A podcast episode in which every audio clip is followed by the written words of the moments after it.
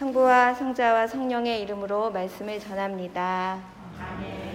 네, 성사무 사주일 설교 제목은 멈춤의 선물, 차별과 혐오에 반대하며 라고 정하고 전해드리도록 하겠습니다. 요새 온라인 공부가 아주 재미있는데요. 왜냐면 사람 이렇게 얼굴을 가까이 하는 느낌이 조금 어, 새로워요. 어, 그전에는 이렇게 좀 거리, 뭐, 같은 테이블에 앉아 있지만 마주 본다라는 게 이런 느낌인가 싶은데, 목요일 성경 공부가 어, 사무엘 하까지 나갔습니다. 꽤 많이 나갔죠? 음, 거기에서 나, 지금 사무엘 하와 어, 딱 매치가 돼서 다윗 얘기를 잠깐 어, 해보려고 합니다. 그 시간에 나눴던 얘기인데, 다윗은, 오늘 다윗이었는데요. 겸손의 왕이었습니다. 자신이 한 일을 곧바로 뉘우치고 야외 앞에서 무릎 꿇고 회개하고 용서받았습니다. 다윗이 생애 가장 잘못한 일이 하나가 있었는데 어, 그것에 대해 나단 예언자가 너 그거 잘못했잖아 라고 지적하는 순간 금방 어, 잘못했습니다 라고 바로 인정했어요. 겸손한 그의 품성은 이스라엘의 그 통일 왕국의 왕으로 잘 이끌었고 성경 곳곳에서 그의 겸손은 칭송을 받으며 성경 속의 다윗은 천, 번, 천 번도 넘게 호명된다고 합니다. 그러니까 다윗, 다윗, 다윗. 후손들은 계속 다윗을 기억했던 거죠. 새 메시아는 그의 가문에서 나올 것이라고 믿었습니다. 그의 겸손은 신앙인은 아, 다윗의 겸손을 배워야 한다라고 이렇게 가르치게 합니다. 그의 겸손은 기독교 교육에서 그래서 굉장히 중요한 화두로 다루고 있습니다. 그가 그처럼 겸손할 수 있었던 까닭은 저는 감수성에서 찾습니다. 감수성, 외부 자극을 받아들이고 느끼는 성질이라고 표준 국어 대사전에 나와 있습니다. 그는 자신의 마음을 음악으로 표현할 줄 아는 사람이었습니다. 궁중 악사로, 사울의 궁중 악사로 성에 들어가게 됐거든요. 그는 사람 마음을 들여다보고 그 마음을 달래고 서로 주고받을 수 있었습니다. 사무엘 다윗과 요나단의 우정은 아주 유명합니다. 그래서 잘못에 대해 돌아섬이 분명했고 그의 뉘우침은 언제나 명쾌했습니다. 다윗은 사람들을 사랑하는 마음이 뛰어나 어, 나 혼자 해냈다 이런 마음을 가지지 않았고 언제나 자기 스스로 왕의 자격이 있다고 자만하지 않았습니다. 기쁨과 동시에 슬픔에 굉장히 솔직했습니다. 다윗이 수많은 시편을 지어낼 수 있었던 까닭은 이 감수성 때문에 그렇습니다. 오늘 일독서 속에 어, 사울과 요나단의 죽음에 대해서 슬퍼하며 지은 이 조가 그의 감수성을 너무 잘 드러내잖아요. 일독서에 이게 무슨 내용이지? 사울과 요나단이 죽어서 그 무덤 앞에서 그것을 슬퍼하면서 부르는 노래입니다. 슬픔을 음악으로 달래고 승화할 줄 아는 그를 하느님께서는 언제나 사랑하셨습니다. 어떻게 이런 감수성을 가졌을까 생각해 보게 됩니다. 목동이었어 그랬을까? 그가 너른 들판 속에 양떼의 음성을 듣고 자랐기 때문에 양떼 소리는 잘 모르잖아요. 사람 소리는 잘 알 수 있는데 양떼 소리를 들으려고 그러면은 귀를 쫑긋 세우고 제가 배고픈 건지 무서운 건지 들어보려고 애를 쓰고 써서 마음을 읽고 달래려고 했던 어, 그 다윗의 노력, 목동 다윗의 노력 때문에 다윗의 감성이 그런 감수성이 생겨난 것이 아닌가라고 생각해 보게 됩니다. 감수성은 많은 것을 달라지게 합니다. 특별히 사람들의 삶의 자리를 다르게 하죠. 아이들이 모였어요. 기계처럼 돌아가는 게 아니라 멈추게 하는 일. 여기 사람이 있다. 라는 이 외침은 우리들의 삶을 더 안전하고 풍요롭게 이끕니다. 누군가의 아픔을 공감하고 그 감수성을 통해서 세상을 바꾼 일을 우리는 모두 경험했습니다. 세월호 참사. 네, 사람이 죽게 됐던 이유를 밝히기 위해서 그 현장에 아파하며 진상규명을 외치기 위해 수많은 사람들이 거리로 나왔고 그 사람들이 정권을 바꾸는 데까지 이어졌습니다. 감수성이 있기 때문에 가능한 일이었습니다. 감수성은 우리를 안전하고 평등하고 정의로운 세상으로 이끄는 도구가 분명합니다. 비폭력 성질인 이것은 예수를 풍요롭게 하고 사람을 대접받게 합니다. 뭐 거기에만 머물지 않습니다. 이렇게 말씀드리고 싶습니다. 정보를 해석하고 재창출하는데 특별한 안목을, 어, 다른 안목을 갖게 한다. 감수성의 시대다. 이렇게 생각합니다. 세상은 보다 안전한 세상으로 느리지만 가고 있는데 감수성이 점점점 개발되기 때문에 그렇습니다. 그것을 우리, 위해서 우리가 할 일은 감수성을 가지는 것, 연약한 이들의 마음을 알아차리는 것이라고 저는 믿습니다. 오늘 말씀 속에 예수님은 감수성에 눈뜨게 합니다. 말씀 속에 예수님이 바쁘세요. 바쁜 분들한테 이런 바쁜 예수님은 진짜 위로되지 않나요? 저는 위로되더라고요. 예수님이 바쁘셨다는 거. 아니, 그분이 다 초월하시고 다 가지신 분인데 그분도 바쁘셨어요. 내가 바빠서 어떨 때 가끔 기도 시간이 부족해서 죄책감 느끼실 때 있으시죠? 있으시죠? 그쵸? 네. 그, 그래서 너무 바쁜 것 때문에 그런데 예수님도 바쁘셨다는 거? 이 대목에 저는 참 위로가 됩니다. 삶의 바쁜 가운데도 그분은 어, 그 일을 해나가셨습니다. 정확하게는 언제부터 바쁘셨냐? 세례자 요한에게 세례를 받은 그 시점부터 바빠지기 시작하셨습니다. 심지어는 성경 곳곳에 먹을 겨를도 없었다 이렇게 얘기하기도 하고 잠들지 못하던 겟세마니의 밤기도 또 기억하게 합니다. 바쁘다는 이유로 죄스러울 때 그분의 바쁨이 어, 저에게는 굉장히 위로를 줍니다. 호수 건너편으로 지난주에 얼마나 어렵게 가셨어요. 폭풍을 뚫고 가셨는데 또 금방 오늘 복음 말씀 속에 이쪽 다시 건너오셨습니다.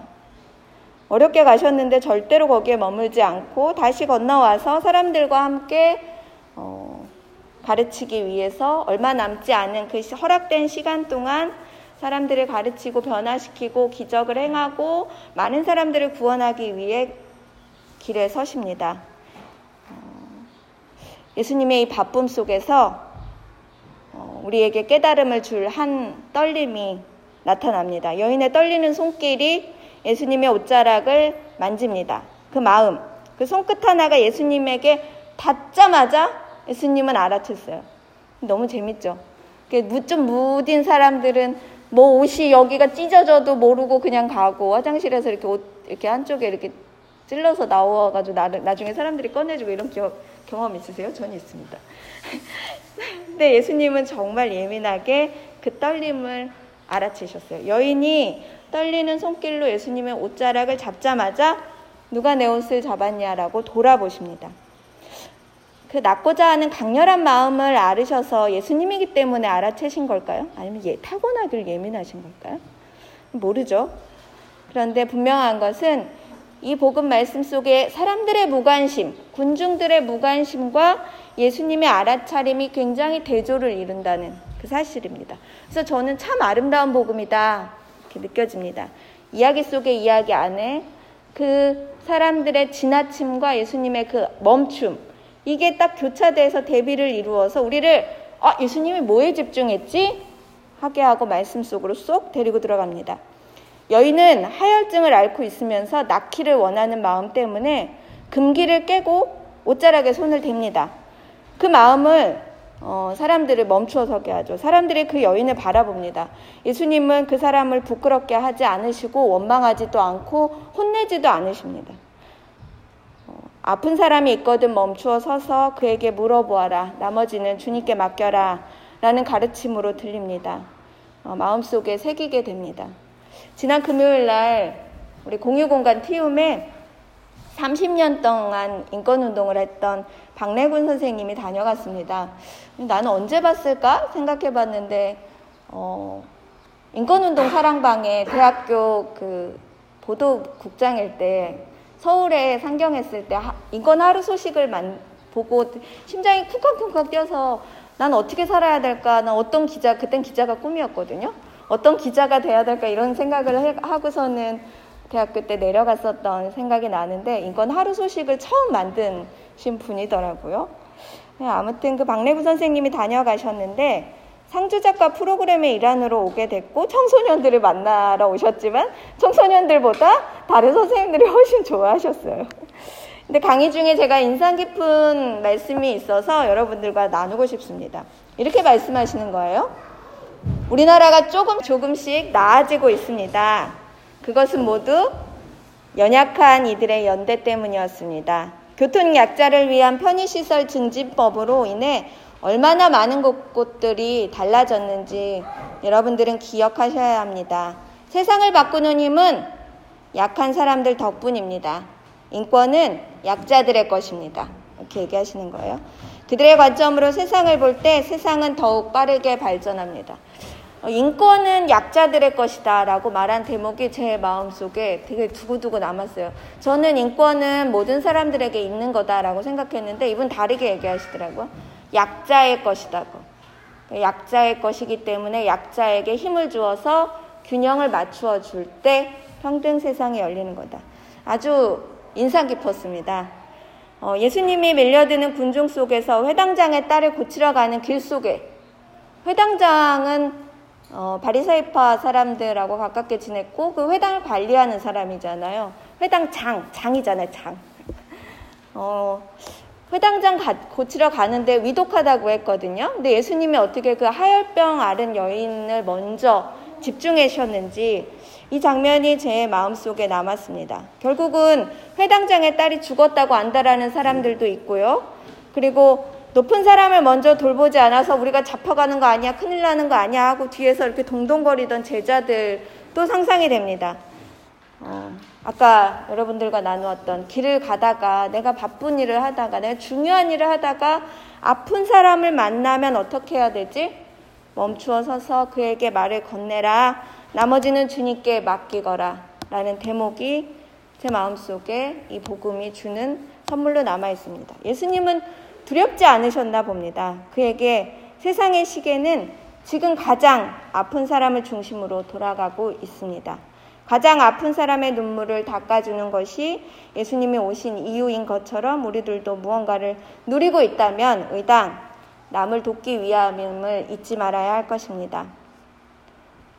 우당 이계영 독립운동가 아세요? 자기의 전 재산을 다 투여해서 독립운동을 하셨던 분인데 자기가 가진 모든 재산과 지위를 이용해서 독립운동을 하셨습니다.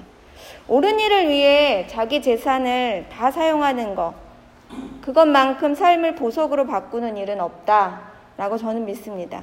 우리나라 초창기 그 학교에 초, 처음 설립된 과정들 안에 부자들이 일제강점기 때 자신의 재산을 다 털어가지고 학교를 막 세우기 시작해요. 내가 재산을 축적할 수 있었던 까닭은 내가 죄를 덜 수 있는 방법은 내 재산을 털어서 어, 내 민족을 가르쳐야 한다라는 그런 선한 행보들을 어, 역사 속에서 보게, 보고 또 봅니다.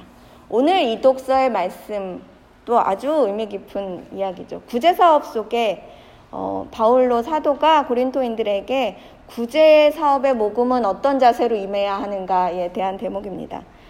어, 가장 중요한 거는 여러분들의 마음입니다. 이렇게 얘기하죠. 그러니까 마음이 내켜서 하는 일, 그게 가장 중요하니 서로 도와간다면 당신이 어려운 일에 빠졌을 때 당신도 도움받지 않겠습니까? 세상이 좀 더 나아지지 않겠습니까? 라고 말합니다. 여러분, 감수성을 키워야 합니다. 그것이 우리가 하는 일의 많은 부분을 달라지게 합니다. 가진 자들, 권력 있는 자들이 아니라 지금 아파하는 사람들, 차별과 혐오 속에서 금기에 도전하는 사람들의 손길에 집중하여야 할 때라고 말씀은 우리에게 가르치고 있습니다. 누군가를 차별하거나 혐오하는 마음이 있다면 그것은 분명 나 또한 그런 상황에 놓일 수 있음을 잊지 말아야 합니다. 우리는 아주 가깝게 연결되어 있기 때문에 그렇습니다. 코로나19 바이러스 전염병 때문에 우리가 얼마나 삶에 어, 가까운 곳에서 어, 두려움을 느꼈는지 잊지 말아야 합니다. 제가 이렇게 긴 말로 어, 나눠야 한다, 실천해야 한다, 자기가 가진 것을 다 주어 어, 아파하는 사람과 함께해야 된다라는 설명은 사실은 어, 소용이 없습니다. 예수님 한 명만 보면 분명합니다. 예수님은 하느님이신 분이에요. 하느님이신 성자께서 세상의 날마다의 창조 사역이 얼마나 바빴는데도 불구하고 다 버리고 이 세상의 사람들의 아픔을 위해 내려오셨습니다. 그러니까 사람으로 태어나셔서 처음부터 살았습니다. 그들에게 자기의 삶을 다 내어주었습니다. 우리들 삶 가운데 오셔서 우리들의 이야기에 귀 기울여 주시고 우리의 소리에 그냥 전부를 맡겼어요. 그러니까 무언가를 건설하거나 설립하거나 성과를 내는 일에 집중하지 않고 한 영혼도 버리지 않고 만나는 사람들 모두에게 기적을 베풀어 줬습니다. 아파하는 사람에게 친절을 베푸고 온유하고 어, 겸손하셨습니다. 그 아파하는 사람 앞에 겸손하셨다. 그러니까 네 너의 믿음이 너를 살렸지 내가 아니고 너의 믿음이 너를 살렸으니 용기를 내 가지고 살아가라. 예수님에게 배웁니다. 그분의 감수성을 온몸으로 받아 안아 세상을 평화롭게 하는 일에 어, 또 나를 평화롭게 하는 일에 그리고 내 이웃을 살피는 일에 시간을 내어 주십시오. 저 또한 그렇게 살겠습니다. 아멘.